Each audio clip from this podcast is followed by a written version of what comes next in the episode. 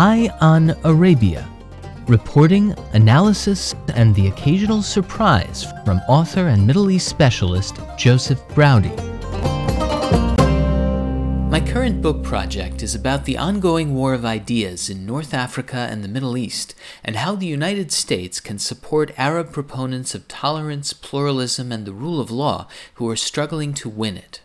The Foreign Policy Research Institute recently gave me an opportunity to share some of my research and test out the formulations that are emerging from it on a sharp crowd in New York City, one of FPRI's monthly foreign policy salons. Here's the lecture, about 20 minutes long, followed by a Q&A with the audience. Probably most of you remember in the early years after September 11th, it was conventional wisdom in the public conversation that in addition to the need to defeat Al Qaeda militarily, uh, there was also what people called a war of ideas to be fought. The idea that there was an ideology that was pernicious and was not a child of yesterday, uh, but was actually the result of inculcation and support by clerical endowments and endowed with enormous oil wealth. And somehow the ideas uh, underpinning Al Qaeda and other jihadist groups needed themselves to be confronted with other ideas. The US moved at that time to take a few measures, one of which was to start a television network that became known as Al Hurra. Another was to start a big radio network throughout the region called Radio Sawa.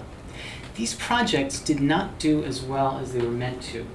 Maybe the problem began because the White House sold these projects to the American people as something that would improve America's image in the Middle East, but then attempted to persuade Arab publics that it would be a, an unbiased source of news and information. And the result was a, a product that was neither this nor that, uh, it had a crisis of identity. It couldn't compete with the BBC Arabic service, Radio Monte Carlo, and other foreign broadcasts that had built up credibility for decades. And meanwhile, uh, the question of ideological engagement was left largely untouched. There were a few small efforts, like translating the Federalist Papers into Arabic, but the natural response to somebody who sees it is, hey, these documents are 300 years old. They, they proved useful in a cultural and political context radically different than our own. What is the bridge between those ideas and the realities that we now inhabit? So um, we fast forward nearly 14 years and find ourselves lacking in the tools to even hold a conversation with Arab publics, let alone wage a war of ideas. But in addition to that unfortunate situation, we also have a new administration whose commitment to waging a competition of ideas is unclear. Uh, President Obama made a speech in which uh, nearly everything he said had to do with military strategy toward ISIS. Uh, and there was one line about countering the warped ideology of ISIS, which he clearly regards as entirely alien and unrelated to anything else you would find in the region. Uh, a week after the talk, there was a senior official who visited Congress and asked about the war of ideas, said, There is no war of ideas. ISIS has no ideas. Now, there are a lot of people in the Middle East who would disagree with that statement if you open the pages of most of the major uh, newspapers in the Arabic language, you will find uh, opinion articles by people who are looking inward and saying, actually, we were raised on a set of ideas in, in certain places in the Gulf and areas where the Muslim Brotherhood has been powerful to believe in a set of ideas of which the ISIS ideology may only be taking them to their natural conclusion and we need to get to the heart of these ideas rather than nibble away at the edges. So we have a paradox where, from 14 years ago, an administration said there's a war of ideas to be fought in the Middle East, there's extremism, and the region is in denial, to a present situation where the region knows that there's a problem and wants to deal with it, and perhaps the American administration is in denial. Mm-hmm. Now, to the extent that an effort was made in the past two weeks, I think we saw it when John Kerry visited the Saudi port city of Jeddah and met with King Abdullah and many other important figures in the Middle East and urged them to counter the ideology of ISIS. Fortunately, they are interested in doing that, not because he asked them to, but they've actually been working on it for a while. They have created television programs designed to counter extremism and are doing all kinds of other initiatives. But as I'm going to show you, I'm going to give you a little clip uh, to give you an example of what sort of effort is being waged by the likes of the Saudi government. You will see that while it is a step forward, there are still gaps in what they're doing that will not be filled by these initiatives on their own. So, Eli, if you would kill the lights You are about to see a short clip from a new uh, TV program. It's been on in Saudi Arabia for a year called Humumna, and it is concerned with dissuading Saudi young people from joining uh, jihadist groups in Syria and Iraq. لا يعلم أين يذهب فقد يقع في أيدي العدو مباشرة وبسرعة لعدم الخبرة و... لعدم الخبرة وعدم المعرفة حتى الجغرافيه منهم. يعني مجرد اندفاع هذا غلط. هناك جماعات قد تصنع بالأساس على أعين أجهزة أجنبية معاديه للاسلام أو غير أجنبية. وربما تكون خليطا من هذا وهذا. قد تنشأ بشكل صحيح أو نية طيبة على الأقل لكن تخترق بل تقاد وهذا ما حدث واعترف فيه بالجزائر وغير الجزائر. ليس الاختراق فقط ولا أنه فلان مندس. فلان عدو للإسلام ودخل. هذا هذا شيء خطير. لا ليس هذا فقط. يزايد يعني يجعل من نفسه هو الغيور والحريص آه، على الإسلام والمسلمين ودولة الإسلام أكثر من العلماء والدعاة والمجاهدين أنفسهم. أنت تريد أن تجاهد. تريد أن تتاجر. تريد أن تتزوج. في مقدمات للأمور. شروط العمل السن أو الخبرة أو المال أو أو أو, أو الإعداد إلى آخره. طيب أنت تريد أن تجاهد. لابد أولا أن يكون هناك اتحاد. لابد أن يكون هناك إعداد. ثم يعلن الجهاد. يعني هل بطريقة فوضوية نقاتل هل تحت راية عمية وجاهلية نقاتل هل من تحت من من غير مقاصد شرعية نقاتل لا ال- ال- كلنا مع الجهاد بضوابطه وشروطه So, there's good news about this, which is that plainly you have a public television network in Saudi Arabia that has been uh, tasked with discouraging young people from going to the war front and joining these groups. The problem is that while there is some evidence that this works in the short term, and I've visited Riyadh and seen numbers and statistics that indicate that some youths are being discouraged from going, some are coming home because they're compelled by these arguments. He is nonetheless nibbling at the edges of the problem, and he is not arguing against the ideology itself. What he's doing is saying, for example, well, it would be all well and good if they really were committed to what they say they're committed to, but in reality, they're backed by foreign intelligence agencies and infiltrated. Or you shouldn't fight because you don't know the territory.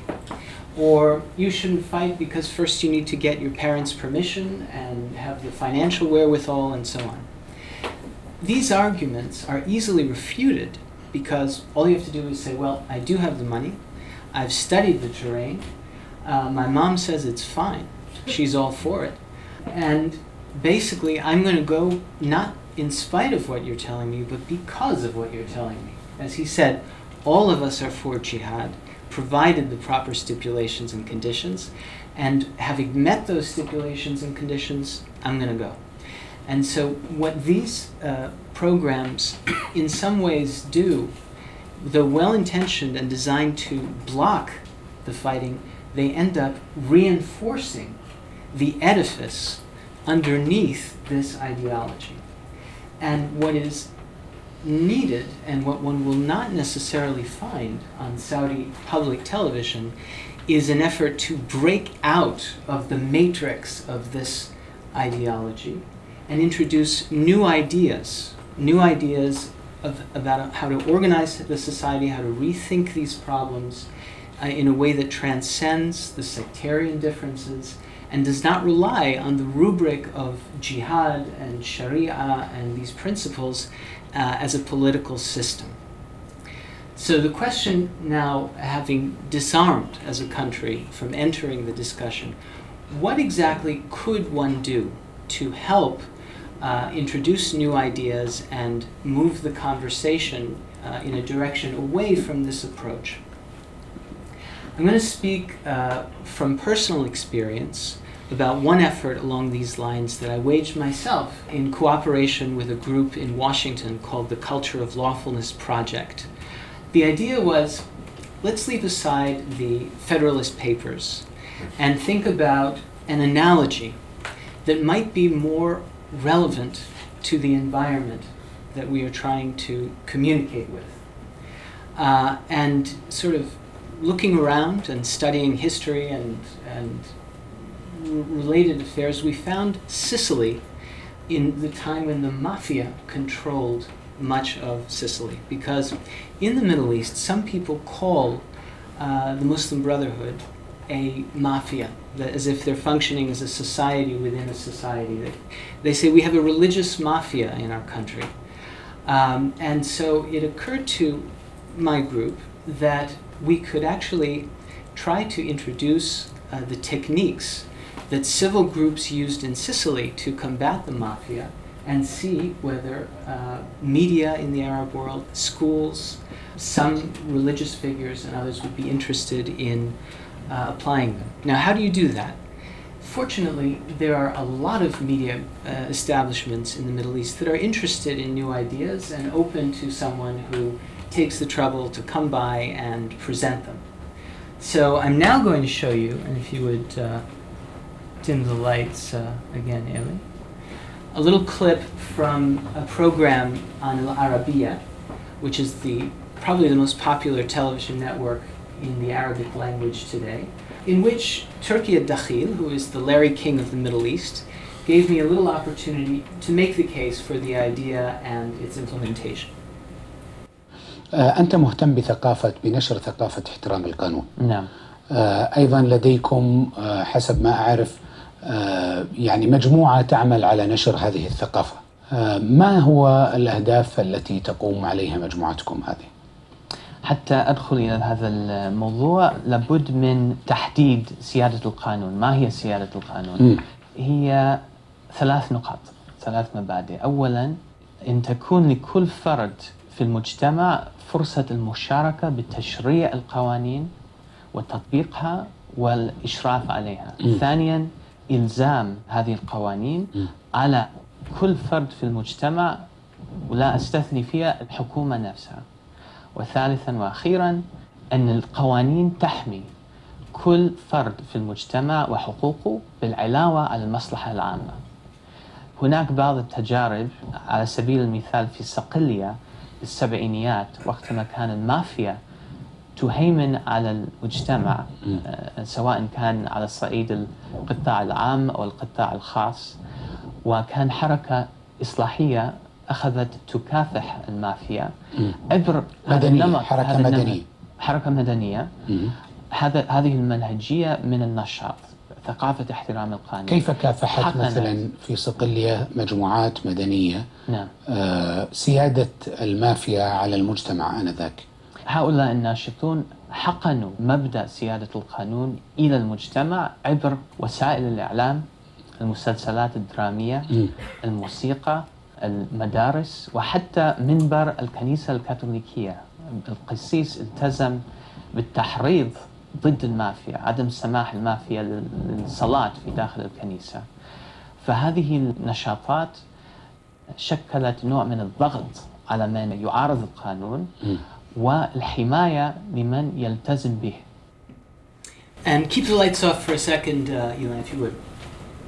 this is to give you an example of the pitch that I went around the Middle East uh, presenting in search of partners who would be interested in partnering in an effort to spread them and even apply them. And so the idea was having found a bunch of people who shared these ideas and who were in media to invite them to come to Sicily and meet their counterparts who had struggled against the mafia there, to be paired off with a uh, with people in the West who had worked on these projects themselves and conceive of creative projects that would uh, essentially translate the concept into the local conditions.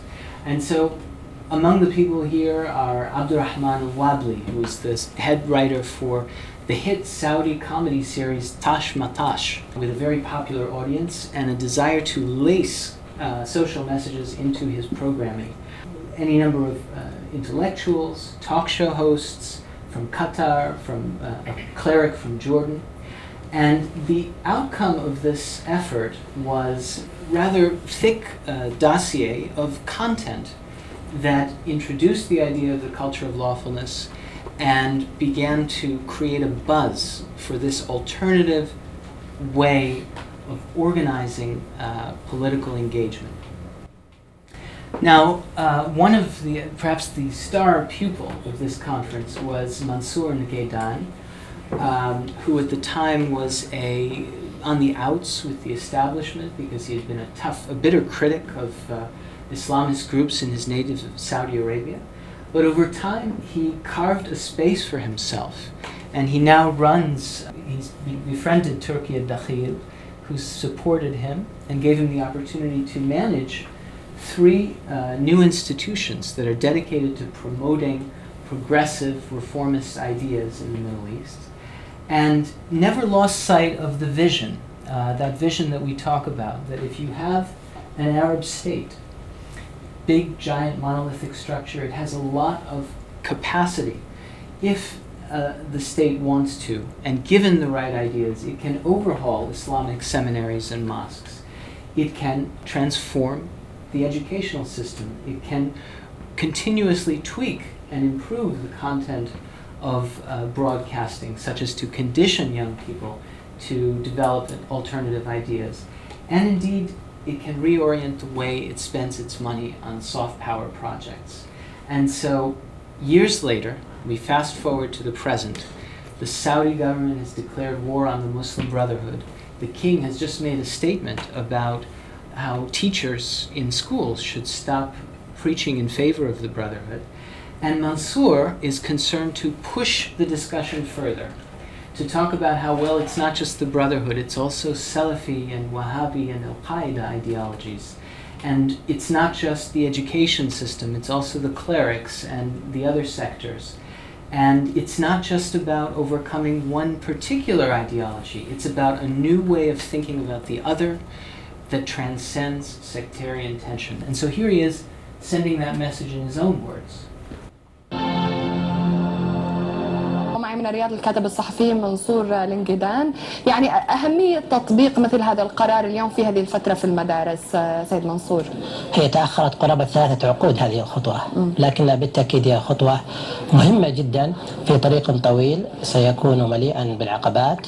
مليئا بالمعاناة مليئا بالآلام مليئا بالكثير من التضحيات واتمنى آه، وكما أتمنى أيضا أن يتساوق هذا القرار أيضا بتوعية أكثر بالانفتاح نحو الآخر نعم. أن يصل الوعي إلى كل شاب وإلى كل طالب وإلى كل شاب سعودي إلى أن أخاك في الوطن الذي يقبع في المنطقة الشرقية في القطيف أو الأحساء من الشيعة أو في المدينة هو أخوه في الوطن وعليه أن يكون أقرب إليه من إخوان المسلمين الذين في الحقيقة هم الخطر الحقيقي على الوطن وعلى سلمه. نعم.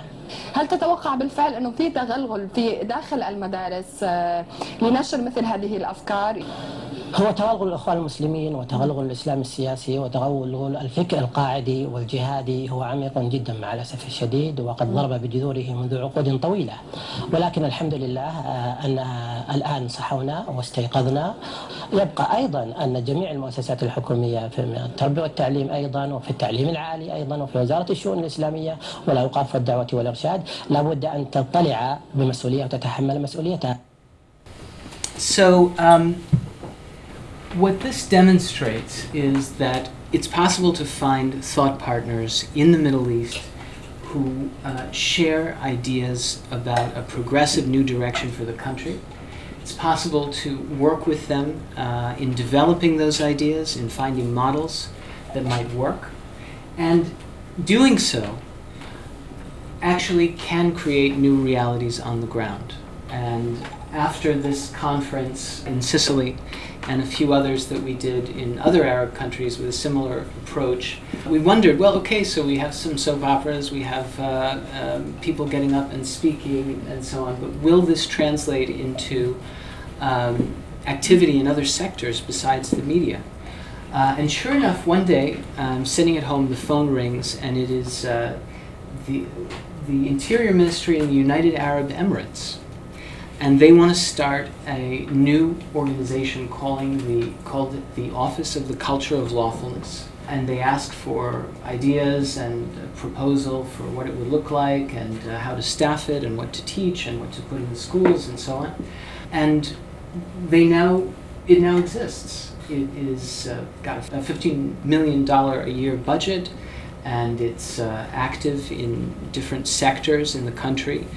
Um, and it is an example of, uh, in a very small way, of how these sorts of cultural intervention can work, uh, and Americans can be involved and may indeed prove essential in bringing to the fore ideas that might otherwise not make it into the discussion if matters are passively accepted as they are. So that's what I wanted to share, uh, really in the spirit more of starting a conversation and I'd love to hear your thoughts, um, any ideas or questions or objections. Um, thank you for your time.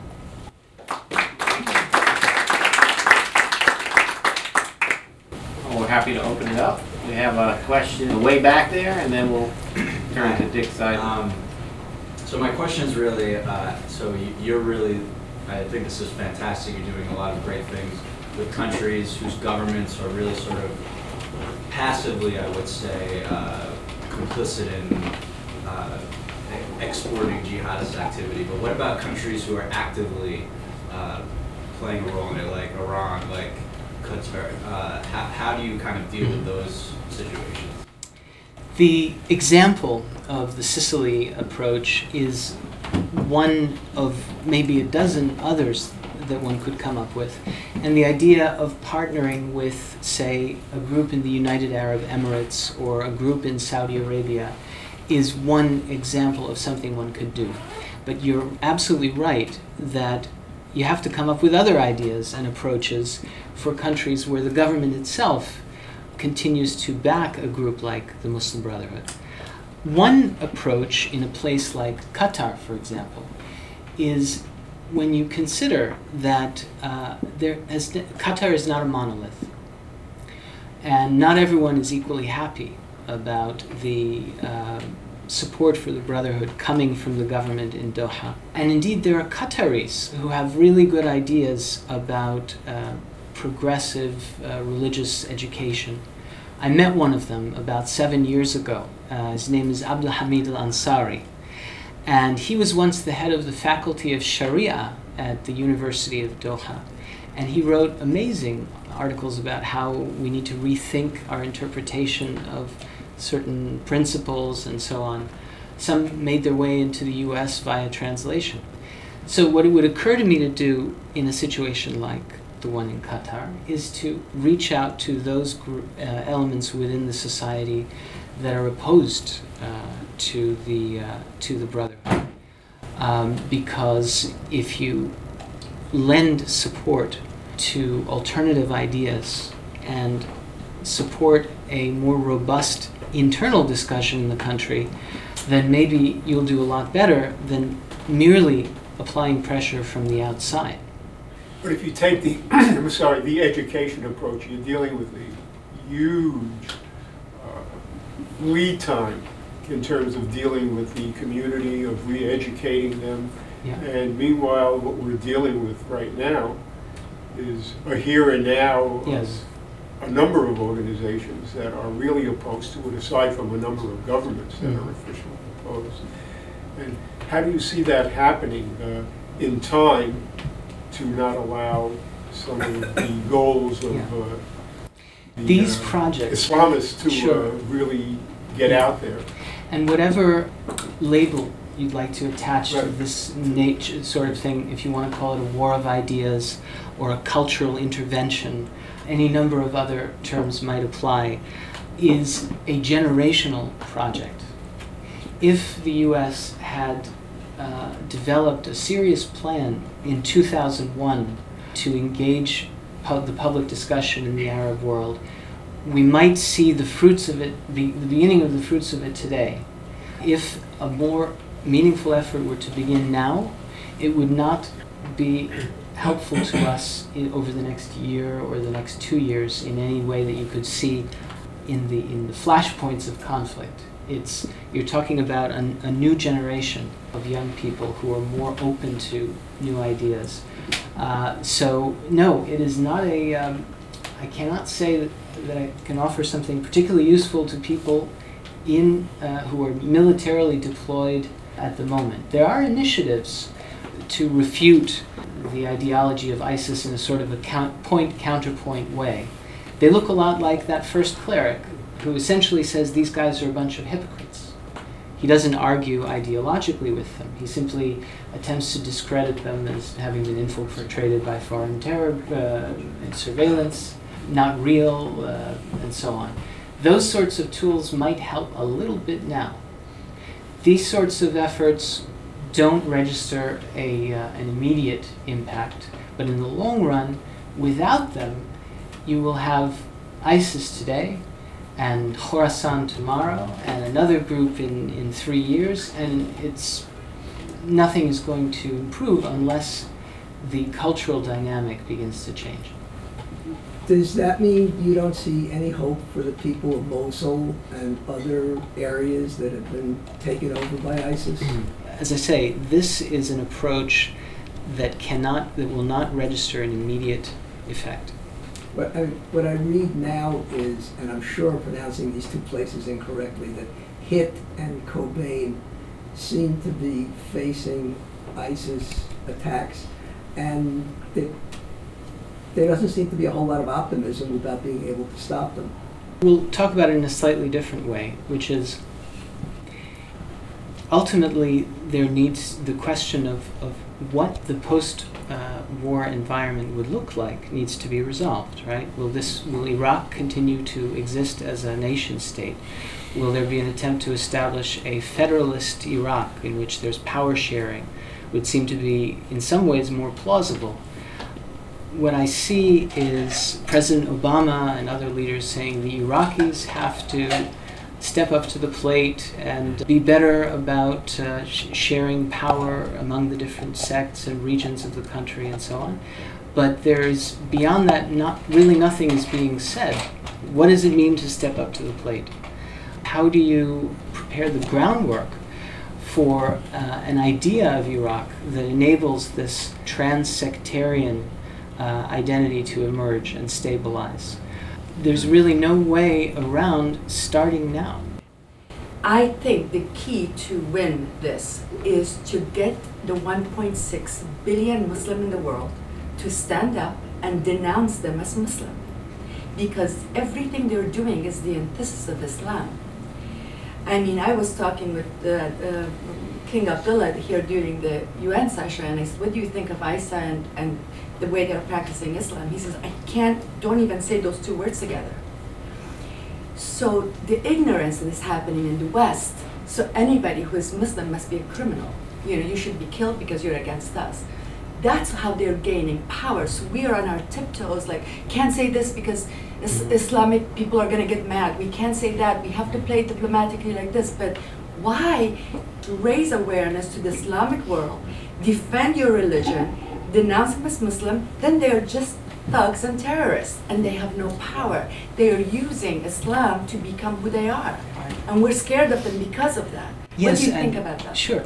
I think what you want uh, uh, 1.6 billion Muslims to do is a great idea.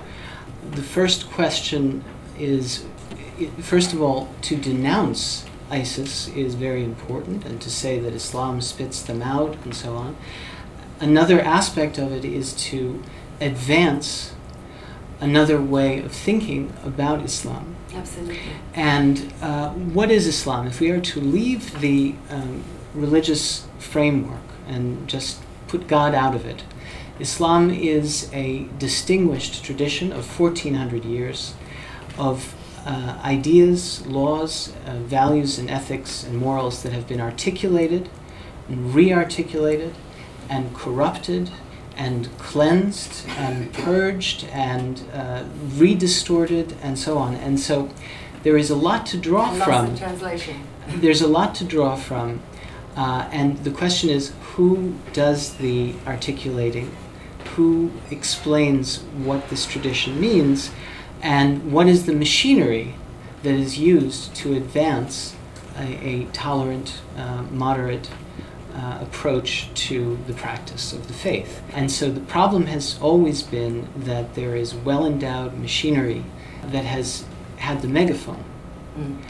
And so it's necessary to build a new machinery, a different kind of machinery, that both denounces uh, these groups but also articulates uh, the, the, the alternative. I had two questions really about the cleric that you were, that we saw earlier, um, the, the film of the cleric. Um, when you were talking about like, you know, getting, like, you know, he was sort of straddling that line of saying, you know, they're, don't join them, they're, they're hypocrites, but not like denouncing their actions. You know, what if somebody like, like, you know, what if somebody like him did say, no, no, no, denounce their actions. Like, you know, what would what would be the like sort of effect of that? Like, i- i- has there been an effort to like sort of convince somebody of stature, conservative, like religious figure, you know, no, no, no, no, the, the, the their aims are, are wrong. Not don't do jihad because they're doing it wrong. Don't do jihad. Um, and uh, well, I guess that's my question. The, um, the community of clerics in Saudi Arabia is uh, a multi generational uh, network that is tightly knit. The ideas are, uh, you know, they have a pedigree that's uh, arguably 300 years old. Uh, and to persuade them to really turn the ship around is not going to happen uh, in a year or maybe even a generation. There are people within the government in Saudi Arabia who recognize that this is a problem and it needs to be addressed. And they're doing all kinds of things to address it. I'll give you an idea of what sort of measures are being taken so you'll appreciate the situation and also how long it would take if it succeeds. They're talking about, for instance, introducing other disciplines besides religious education into the three universities that train clerics. So, for example, they want to introduce uh, physics and math and a little bit of the humanities and experimental sciences. The, the theory being that if these people mix with people from other disciplines, they will get more of a critical mindset, and that in the long run may be helpful. So that's a little something.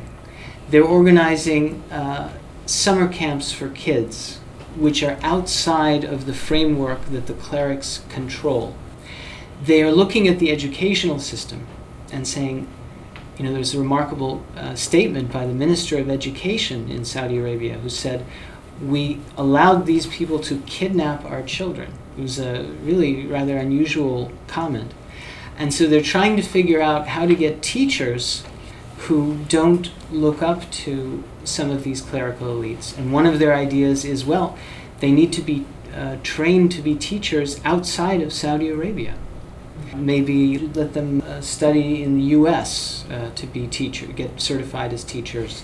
uh, or in European countries so that they'll come back and they'll have formed a set of ideas and a pedagogical approach that is in no way connected to the internal dynamic.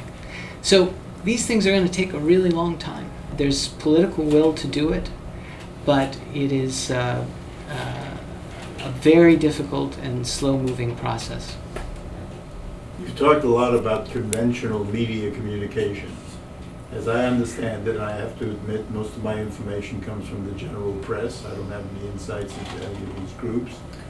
But as I, the warriors who are part of the groups are largely people under the age of 21 or 23. Uh, they are underemployed or unemployed. They feel isolated in the countries in which they live. And ISIS, as I read about it, has been incredibly effective using social networks to, to recruit. Uh, how do you, uh, all of what uh, I've heard you talk about is what I view as conventional presentations. That is, the press, documentaries, those are uh, maybe addressed to people in the 30 to 50 year bracket, mm-hmm. but the ones under 25 are, are more astute, growing more astute in the use of, of, of uh, social network m- media mm-hmm. and the whether it's Qaeda, Al Qaeda, Taliban, or, or, or ISIS, they're very sophisticated in the use of it. Right. So how are these efforts you're trying to engender going to cop a march on these folks who seem to be using the most prolific form of, of mass communications ever invented by man, and you don't seem to be using it. Well, this is a very short uh, version oh, okay. of, of a much longer story.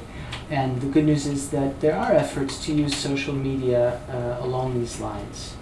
But let me start by, and I'll give you an example or two, but let me start by saying that there is a, a structural problem that the proponents of reform face in looking at social media. And it's very simple. It's easier to argue that something should be destroyed in 140 characters than to explain what you need to build in 140 characters. For example, during the Arab Spring, Twitter was very useful in telling hundreds of thousands of kids to show up at a certain place uh, at a certain time and, and say that the people want the fall of the regime simple, elegant, straightforward, and so on. But once you begin to talk about what is to come next, it is more difficult to articulate that uh, through social media. And it becomes a matter of inculcation just like any other. It's something where you need an educational system uh, to think about okay, we have these children in the classroom every day, eight hours a day, and we're going to spread certain values and ideas over and over again in 90 different ways. Social media does not, uh, will, will never be able to replace these sorts of brick and mortar institutions in terms of the building of a mindset. Now, reformists are using social media. Turki Dakhil, the person I showed you, uh, has a new uh, kind of a social media show. It's a two and a half minute clip every week called Fichatri Shay. means there's something on my mind. And it's a little monologue, a sort of a, a lecture about uh, something that he feels is wrong with young people's attitude toward this or that. He'll take on uh, the militant mindset, corruption, etc. He was interviewed on television and he said, This little show, which you can download on your iPhone, he said, it's like downloading an update on your iPhone. In other words, you've got your operating system and it's great, and just click here and watch this, and I'm going to improve your operating system uh, just a little bit uh, for two and a half minutes every week. So, you know, people come up with creative ideas, and there are many of them, but in the end, the appeal of uh, maximalist extremist ideologies is the result of a long multi generational effort of inculcation, and it can only be countered with a, with a commensurate uh, project. Okay. You, you referred to the United Arab Emirates uh, and a program that seems to be very progressive and useful. What is it about that country that made it so open to this kind of a program? That's a very interesting question, uh, and not easy to answer on the back of an envelope. Uh, in terms of being that it is an authoritarian state with important decisions being made behind closed doors by a tiny number of people, the answer to your question must have something to do with the mentality of the individuals who control the place. So it's possible to conjecture something about the family traditions, uh, uh, mercantile, seafaring uh, community of elites, and so on. But these are all uh, theories. Uh, it is clear that in, at a certain point in the 1990s, key people within the government decided that there was a brotherhood movement that had been running the schools, uh, the mosques, since they entered the country as refugees from Egypt in the 50s and 60s. And they are taking the country in the wrong direction, and if we don't stop them, they're going to destroy the country. They could not press a button and evict these groups. So thoroughly had they penetrated the institutions of state and society.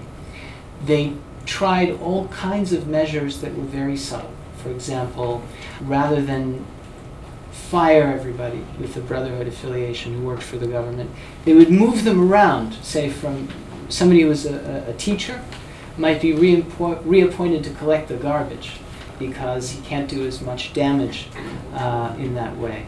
Um, they, it was a long-term process of building internal consensus for changes. And I know someone in the UAE who's uh, in government, and he said the best kind of change and the kind of change that works here uh, is the kind that happens so gradually that by the time it's changed, nobody even notices. Just a little bit at a time every day. And I think that what you find there in schools and in the mosques is that uh, there has been this kind of incremental turnaround.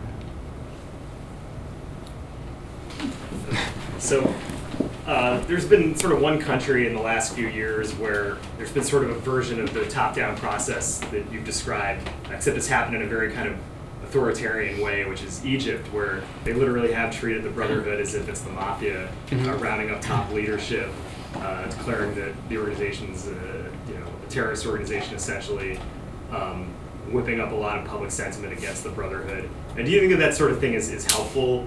Uh, that sort of people like Sisi are really the key to solving this problem, uh, or do you think it does kind of more harm than good? Uh, an autocrat can be uh, instrumental in, in implementing a project of cultural intervention because he has the, the luxury of long term planning, provided he maintains power. Uh, we all know in this country, frustrated about American policy, that one of the problems uh, of a democratic uh, political environment is that plans are made, but they're always uh, short term plans because of the electoral cycle. So, in theory, if you have a, a monarch or other autocrat who has a certain vision and is committed to implementing it over a long period of time, that can be a very important asset. The question is does the individual have that vision? Some of the media messaging that is promoted by the government has been a little bit more like that Saudi cleric. Attempts to discredit the Brotherhood by arguing that it's a foreign manipulation of uh, by foreign intelligence services, etc., as opposed to doing the hard work of arguing against the, the fundamental ideas. That said, I was in Egypt um, over the summer and I met with people, sort of ministerial and vice ministerial level, and asked them about what they were trying to do. And did find that there were thoughtful people who appreciated that you can't just discredit an opponent, you have to also build up alternative ideas. There is a sense that they also an awareness that they can maintain their position while at the same time moving the, uh, the polity forward. And they're interested in that kind of a balance. So, you know, potentially there can be benefits to the continuity uh, of an autocracy in a situation like this. Well, on that note,